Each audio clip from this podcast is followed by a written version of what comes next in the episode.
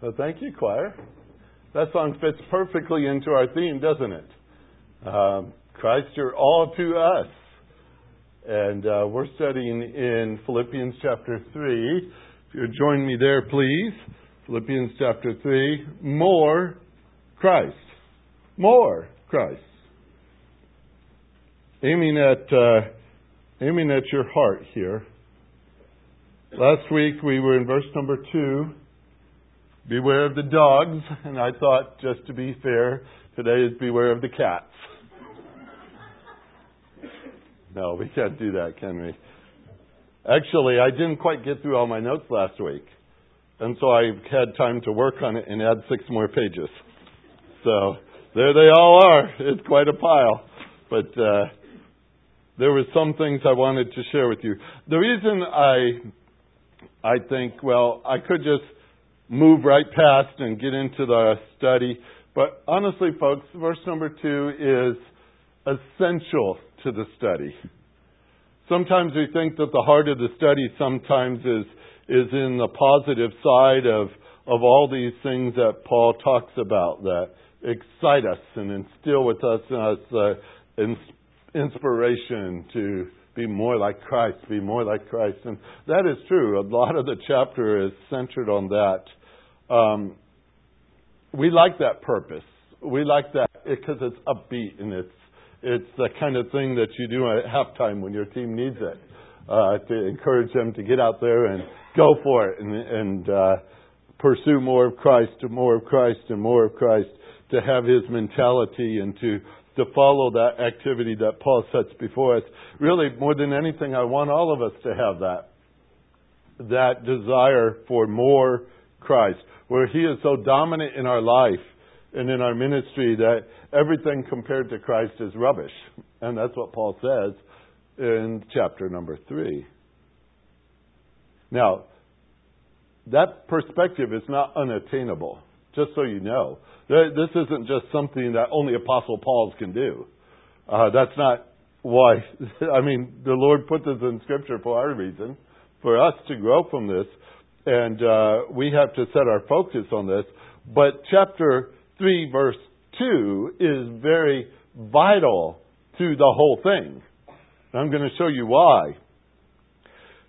In Colossians chapter 3, verse 1, I know that's Philippians here, but Colossians is just before this book, or after this book, Philippians, Colossians.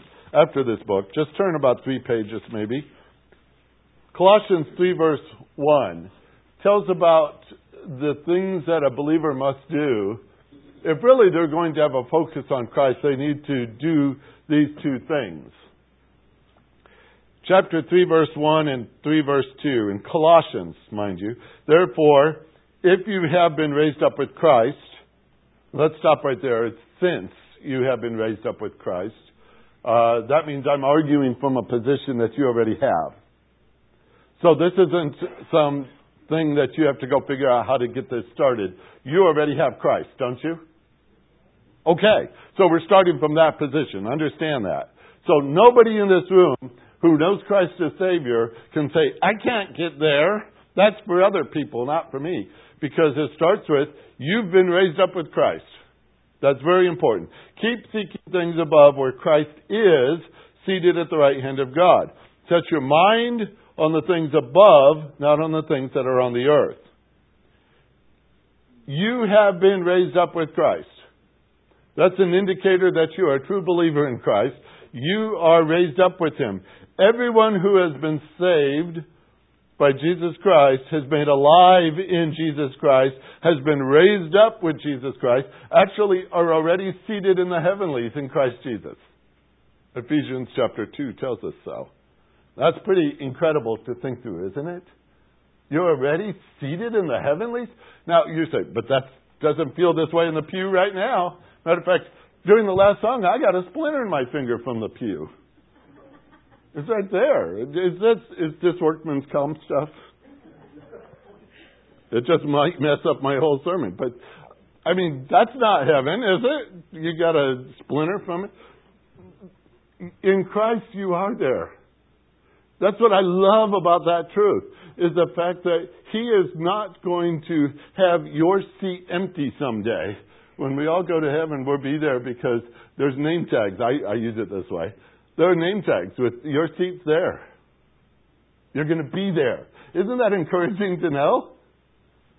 I love it. I love that truth. It encourages me all the time to realize I've already been raised up and seated in the heavenlies because of Christ Jesus. And so, everything that follows a phrase that starts like chapter 3, verse 1 here is possible. Understand that. Because Christ rose from the dead, right? Yes. Everything based on the resurrection is possible. And so don't look at it like, well, it might not be. This is reality, folks. This is where it should be. We should be seeking the things above. Chapter 3, verse 1 says. Keep on, keep on, keep on. You get the flavor of that because you've heard it a lot from me. That is, yes, a present tense command. Keep on seeking things above. Keep doing it. Matter of fact, being a commanded, it's, it's expected of you. If you're not doing it, you're not being obedient to this verse. Keep seeking the things above. That's where we set our minds. Notice what it says here. Where Christ is. Verse number two. Set your minds on the things above. Think about that. Where does your mind spend its week? It should be focused on Christ. Set it, set it, set it. That's a present tense command. Always, always doing this. You know, if we could only keep remembering this, that would change your week, won't it? That would change the way you think about things, won't it? I'd like to think that verse 1 and 2 here are refrigerator verses. You have a refrigerator place? Pop a verse on there so you see it. Or maybe you need it on the dashboard of the car. Or bathroom mirror. That works too. But these are the verses that we're constantly supposed to be doing. And people say, well, how do I do that, Pastor? How does that look? Well, I kind of illustrate it this way, and I've done this before. But uh, back in my early 20s, I had a 64 Chevy Bel Air. Love that car. Nice car. It had an AM radio in it. You know what AM was? AM? Long time ago. We had AM radios. And to set a radio station, you had to dial and you had to go all the way up and down that dial and make sure you found it and it's, sometimes it's fuzzy and all that but you finally get it and then on below there were four buttons you pull the button out and shove it back in you guys remember that you just got chapter 3 verse 1 and 2 seek christ set it i like those those go well together in my thinking but this is what we're supposed to be doing Doing it. Doing it. Now, you're saying that's the Apostle Paul again. You know how he is. Uh, yes, he does. He wrote this book just like he wrote Philippians. He's always admonishing us, and this is common for him.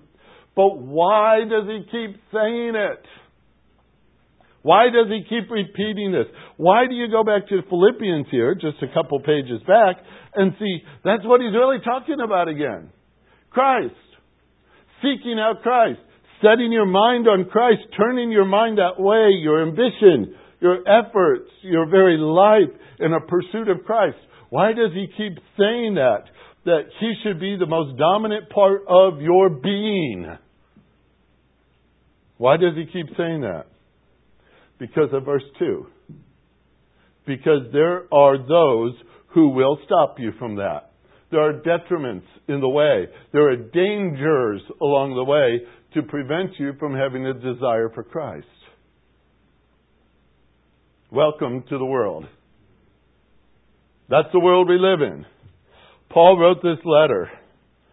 And as Paul's writing this, there are certain relationships going on. And we talked about history last time together about where he's been and, and his missionary journeys and all that. And you already know that Paul's writing this under the time he's in, under arrest. He's in Rome. He's waiting out his trial. Um, and as he's waiting out that trial, he has certain co-workers with him. You always read about them in the last two or three verses, don't you? So and so says hi, and all these other things. Uh, these were co-workers that were with the Apostle Paul. And though he couldn't minister and go here and there and there because of his limitations being under arrest, he could send out his co-workers to go here, there, and there, and he had to trust them explicitly to to do the ministry the right way. And Paul trained them, taught them, gave them the words. They carried the letters to Philippi. They carried the letters to Colossae. Different things that they played in that job. But there were certain people mentioned at the end of this book that were significant to Paul. Well, not so end. Chapter 2. Let's back up just a, a chapter. Philippians 2:19. He mentions a handful of people who are like that in ministry. And he says in verse 19, But I hope in the Lord Jesus to send Timothy to you shortly. We've seen that name a lot. Matter of fact, there's two books written about Timothy. Uh, those were Paul's letters to him. Uh, so that I may also encourage, be encouraged what I learn of your condition. For I have no one else of kindred spirit who would generally be concerned about your welfare. So here's Paul's testimony about Timothy, a man of kindred spirit. Because if you look in verse 21, the rest seek after their own interests and not those of Christ Jesus. Now jump to verse 25. Second individual. I thought it necessary to send to you Epaphroditus, my brother and fellow worker and fellow soldier, who is also your messenger and minister to my need. Because he was longing for you all and was distressed because you had heard that he was sick. For indeed, he was sick to the point of death. But God had mercy on him, and not only on him also, not on him only, but also on me, so that I would not have sorrow upon sorrow apparently Epaphroditus was so sacrificial in his ministry that he became ill. That's what most commentators think it might have been. But this is the kind of guy that Paul calls a brother, a fellow worker, a fellow soldier. He's in the fight, just like Paul was in the fight. These are Paul's kindred spirits co-workers and hard workers at that. But not everybody Paul had in his ministry team came up to that same mentality of Christ first. Christ foremost. Let me name two people, and suddenly you're going to think something negatively. One is John Mark. Right? Your thoughts right away? Deserter. How about Demas? Ugh, he's the guy that loved the world. Two names. Do you know they're both mentioned in Colossians Colossians as being with Paul in Rome at this time. As Paul's writing the book of Philippians, John Mark is there, and Demas is there. What do we learn about these two? Well, John Mark, we know originally he went out with Paul and Barnabas on the first missionary journey. The book of Acts records this pretty clearly that Paul went out and he was constantly being hounded by the dogs it was tough ministry there. The false teaching Judaizers were there. They incited crowds. They started riots. They had Paul stoned. John Mark was there too. And he says, You know what? I don't like this. I'm going home. And he packed his bags and he took off. Because that kind of uh, ministry was not his cup of tea. Paul called him a deserter later in the book, Book of Acts. When Paul was going out on his second missionary journey, Barnabas came up and said, Hey, let's go. Let's take John Mark. And Paul says, No way. Uh-uh. A sharp argument broke out between them. And as it resulted in the split of their team, Paul and Silas went off on the second missionary journey. Barnabas and John Mark went off to another location. You don't hear about much after that about John Mark until Paul's in Rome. Paul's here in the jail, or the, under arrest, house arrest, and they're in Rome. Things have changed. Because even as he's starting to write about this time, Colossians and Philippians were written about the same time, John Mark has grown up in his faith. John Mark has been trained and is now useful to Paul in ministry. So useful that Paul is sending him to Colossae with the notes so that he could minister to the rest of that church. John Mark was among that uh, group going back there. In Colossians 4:10, it says Aristarchus, my fellow prisoner, sends you his greeting, and so also Barnabas' cousin Mark, about whom you received instruction. If he comes to you, welcome him. The fact is, people can change, can't they? And that's beautiful to see. We see a life changed. We have a guy named Demas mentioned as well in Colossians. He's part of Paul's team. He hung out with Paul during some of these prison episodes. He was there in Rome with Paul. He was there with Luke, the beloved physician. And he's sending his greetings in Colossians 4, verse 14, to the Colossian church. Demas says hi. Right? Demas is there. In the book of Philemon, a little letter to Philemon, Paul lists Demas as a fellow worker. He was useful in the ministry. In Philemon 124 it says, so Mark says hi, John Mark, Aristarchus says hi, Demas says hi, Luke says hi. I'm paraphrasing a little bit, you understand. But they're all sending their greetings. So they're there in ministry with Paul. Demas is too. About four years later, Paul's in prison again. You don't know, but this Roman experience in Philippians, he does get out. He goes back out into ministry. He spends a few years out in ministry. They arrest him again and drag him back to Rome. And so Paul's in prison again, writing a letter to Timothy because his days are nearly up. He knows it. And he's writing to Timothy instruction on leading the church. And in 2 Timothy 4, he mentions Demas again. And he says, Demas loves this world and he has left. He's deserted us. He's gone to Thessalonica. I set these two before you John Mark and Demas. They're both with the Apostle Paul. Is it likely that they would have seen Paul's love for Christ? His zeal for Christ? They probably heard Paul speak on it. They probably saw it in every part of it, his mentality. It's the way he lived, it's the way he thought, it's the way he sacrificed. Christ was dominant in everything, and they no doubt saw it, and both of those men struggled with it. Both of those men did. One left, only to come back. Another left because the love of the world grew stronger than his love for Christ. Paul, when he wrote, was quite conscious of the fact that even those who start well could easily fall off the course and lose their focus. He knew that was a potential. That's why he writes so often as he does. He saw it in living color before him. How many churches, how many people, they had a love for Christ, or so it appeared. But the things of this world came in and choked it out. The false teachers of this world came up and, and swayed them. These kind of things bothered him a great deal. Paul even said this in 1 Corinthians chapter 9. I could read to you a passage. You could follow. It's verse 19 all the way through verse 27. But this is what Paul said. 1 Corinthians 9, starting in verse 19.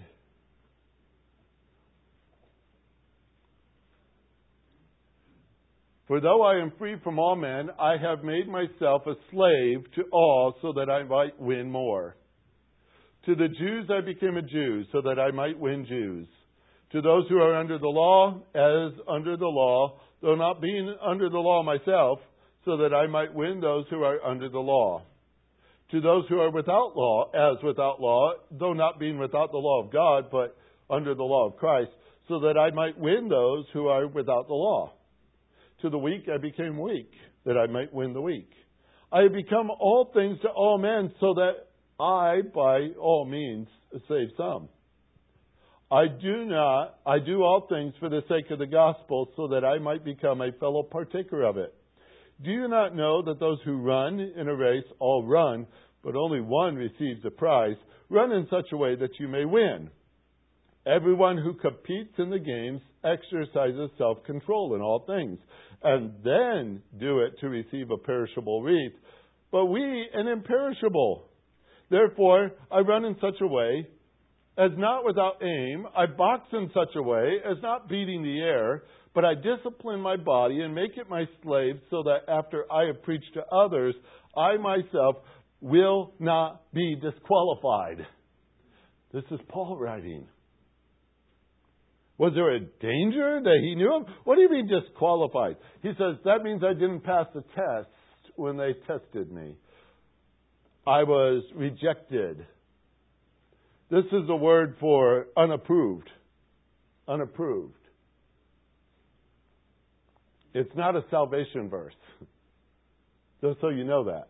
It's not a salvation verse, but it's a close look at ministry and those whose works are approved or disapproved. We're going to stand before the Lord someday, and the question you as a believer is not whether or not you belong in heaven, all right? It's because of Christ you belong in heaven. If you believe in Him, you're saved. It's by His blood you are saved, not by your works. Understand that? But you will stand there and have your works evaluated. Are they going to measure up to anything? Are they going to pass the test? Do you want them all to be rejected in the end and say, oh, what a waste of 30, 40, 50 years? That was Paul's concern. He didn't want to do anything that was a waste. He didn't want his life to come down to ashes at the very end as far as his works were concerned. He saw men like John Mark and Demas, and he saw that when the push is on to know more and more of Christ, how certain things can distract you and drive you away. And he was so worried about that. And I think, folks, if we just watch the newspaper long enough and watch the news, we've seen it too often, haven't we? Men who've been in ministry for many years of their life. Yes, they're prominent people. They're out front, they have big ministries, they do all these things, and yet to watch their ministries go down in flames in the very end because their focus wasn't on Christ anymore, but some other thing or sometimes some other person. That's sad. Doesn't it break your heart just to see those kind of things? We talk about being Christ like having the mind of Christ, as, as Paul does here all the way through Philippians chapter 3. An intense focus on Christ and only Christ and more Christ. But you cannot proceed very far into it without the warning. That's where verse 2 comes in. That's our warning. Our warning that there are so many things that will seek to prevent you from desiring Christ in this way. So many things. The New Testament epistles are full of these warnings. But let me give you a simple picture. Those people like Jack, you can really appreciate this one, okay? Runners who are serious about running. They work hard in training, don't they? Lots of work. We don't know why you run like that, but you do. You just keep running. You got to eat the right foods. Well, you'll find out that sooner or later. You, you got to discipline the body. You got to exert all the right efforts in practice so that you could run a good race. For any of you who've run before, you know that story. It takes discipline. My brother last weekend ran a particular race. He was part of a team. They started up on Mount Hood in Oregon and ran to the coast. That's 200 mile race. As a team, they all took a part of that, and they'd pass it off as they went down the team, and they'd ran. They practiced a lot for that race. That was a long race, but each one took their part in running. Of course, it was all downhill, wasn't it? Coming off a mountain down to the coast. That's what I told her. It sounds easy. Uh, but I do know one thing. You don't run if your shoes are made of concrete. Right? That's not a good idea. You don't run with concrete shoes. You know, in Hebrews 12, there's a warning. Hebrews 12, verse 1 Therefore, since we have so great a cloud of witnesses surrounding us, let us lay aside every encumbrance and the sin which so easily detangles us.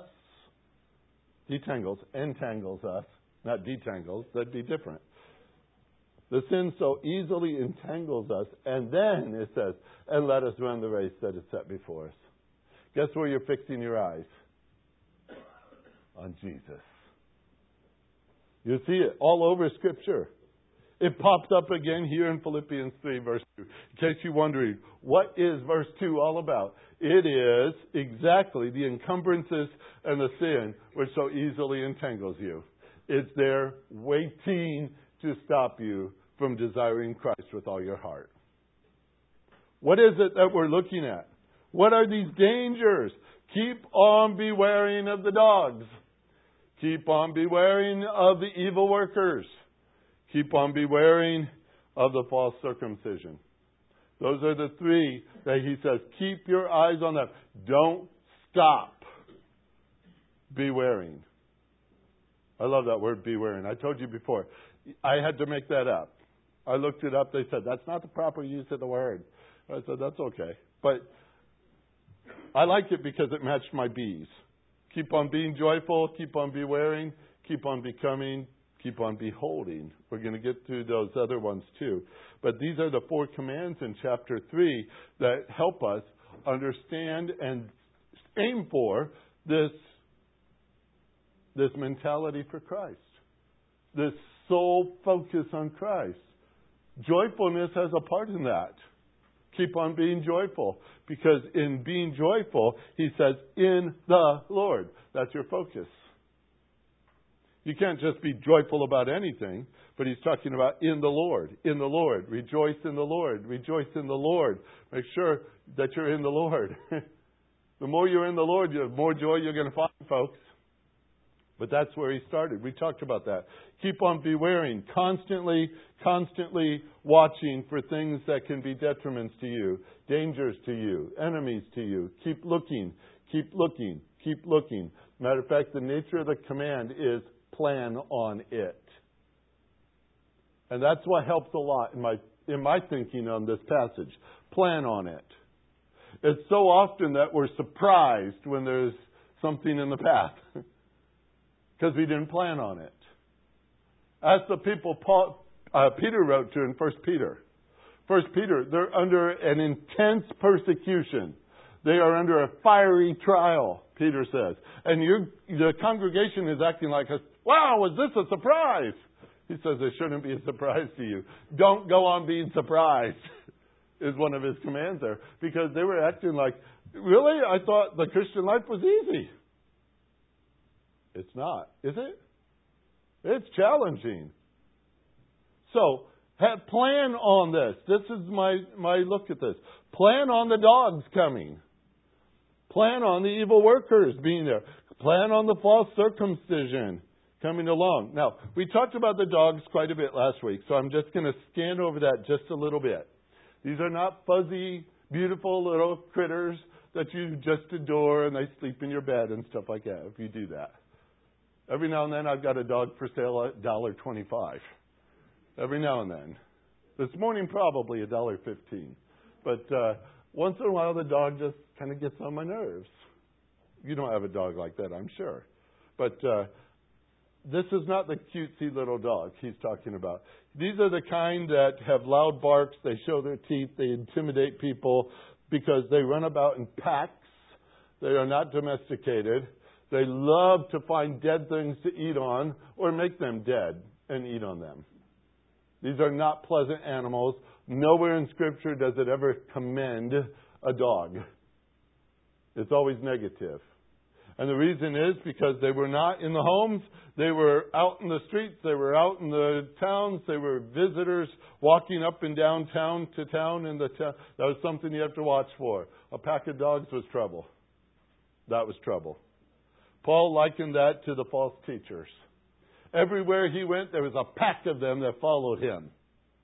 They used their intimidation to scare people. They had Paul stoned in one town. That's pretty serious stuff, isn't it? They, they tried their best to destroy his ministry, to scare people away from him. They were like barking wild dogs. And Paul says, plan on it. As he's writing to the Philippians, plan on it. They're still there. They didn't go away when Paul went into jail. They're still there. They're still there causing that kind of trouble. We called them Judaizers. We use that phrase because they taught a false doctrine. They taught the Old Testament system of Salvation is made by works.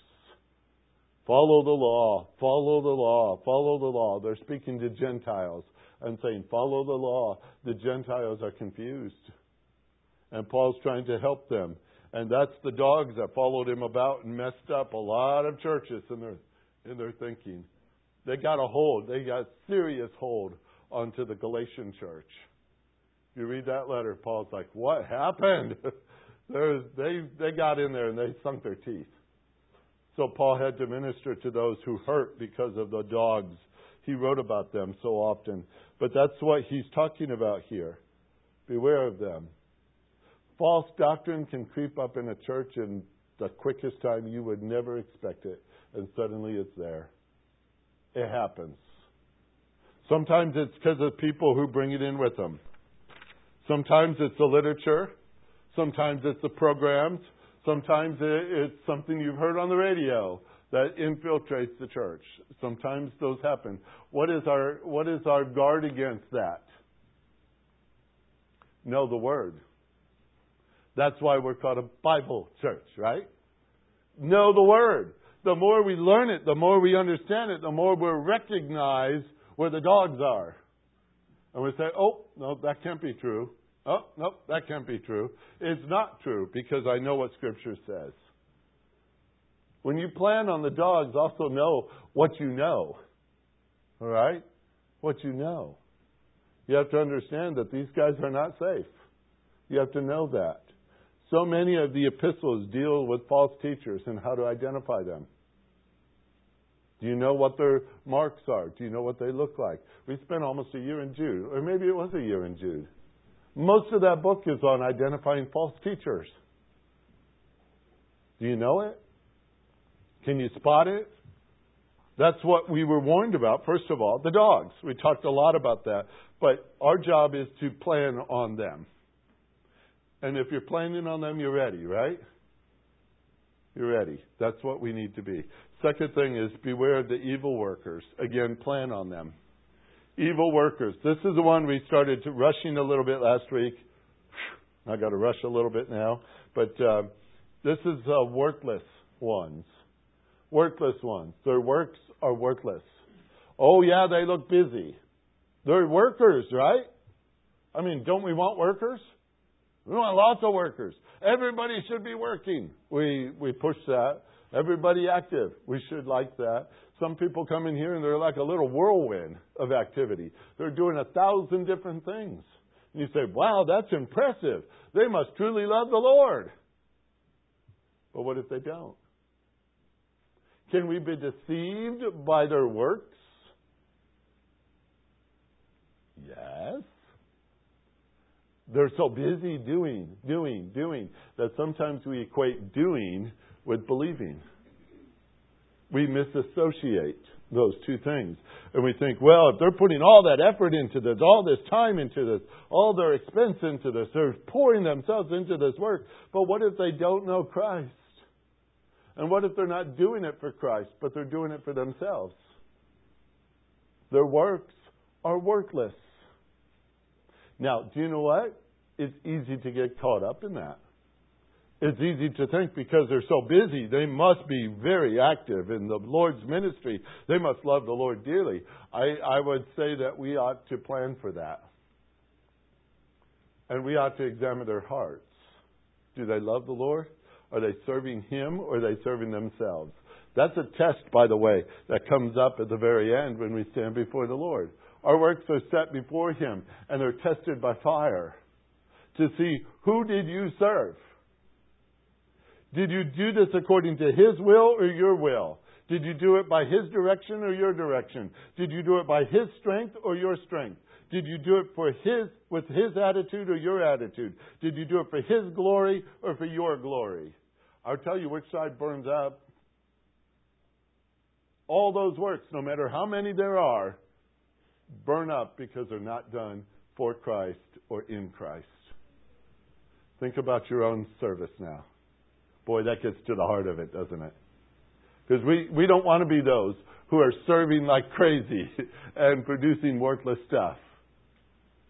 We ought to do it in the name of Christ. Beware, he says, An evil worker is a busy worker. He doesn't know the Lord, but what he's doing is so distracting you think, boy, this guy is right.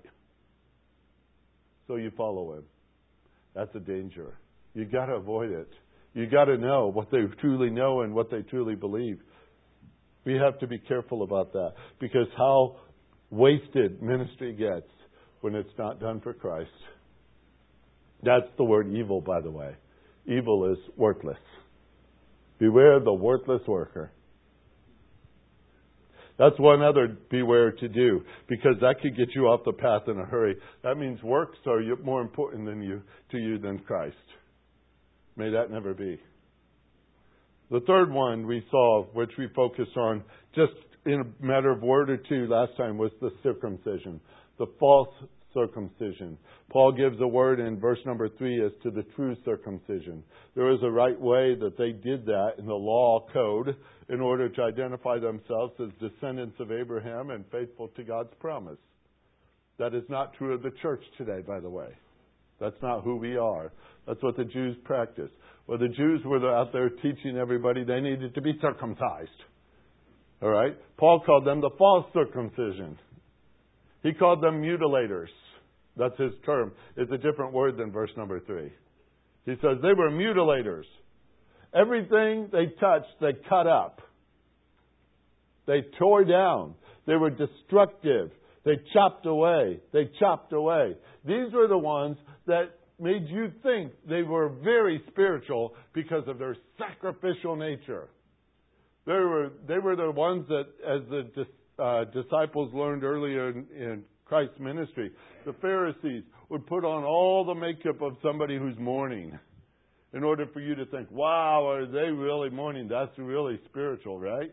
It was all makeup, it was all fake. That's a false circumcision. You say, boy, they're impressive. Look at their sacrifice for Christ.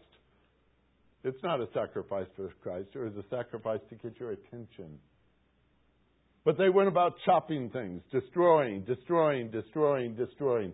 That was their work. They tore things up. I, I picture this group when Elijah met the Baal worshippers up in uh, Mount Carmel. Remember the story?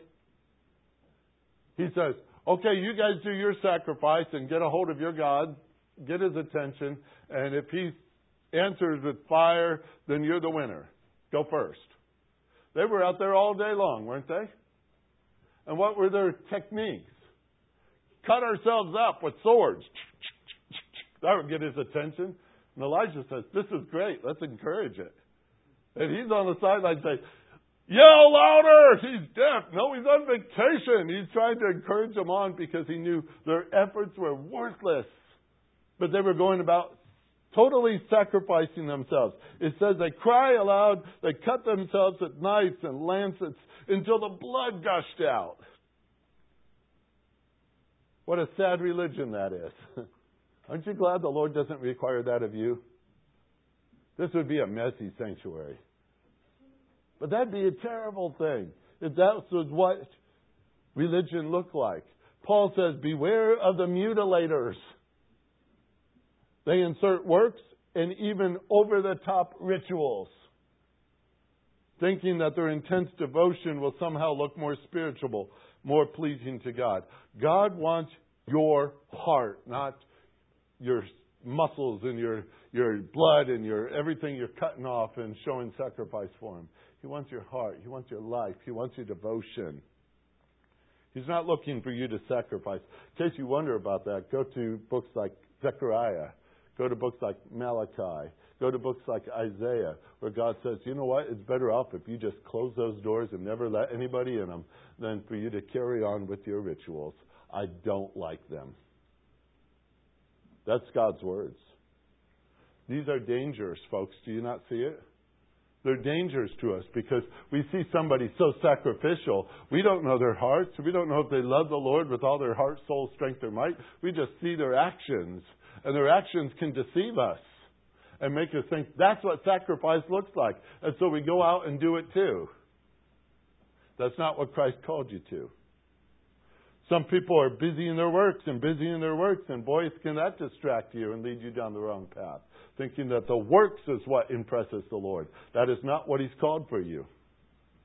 Some people go about with false teaching and they think that they're better than everybody else because of the way they can say it and impress people with their doctrine. They bark it loud enough, scare people to death, and people follow after them because they figure if I don't, I'm in trouble. And false teaching can suck us in just as quickly. These kind of things Paul warns about because when you get distracted by the dogs or the, the false workers, the busy guys here, or with the false pretenders, the ones who invest in these over the top rituals and stuff to get God's attention, you're not any closer to Christ. You're not any closer to Christ. If it were so, would Paul have commended you to do it? Yes. But guess what he said? That's all rubbish. Because Paul was there once. He once worked like the dog. He scared people to death. He once worked like an evil worker. He invested everything to follow the Lord. Was he over the top in his devotion to the Lord? Oh, yes, he was. And he says, I threw it all in the garbage can because it got me nowhere near to Christ. I just want him. I just want him.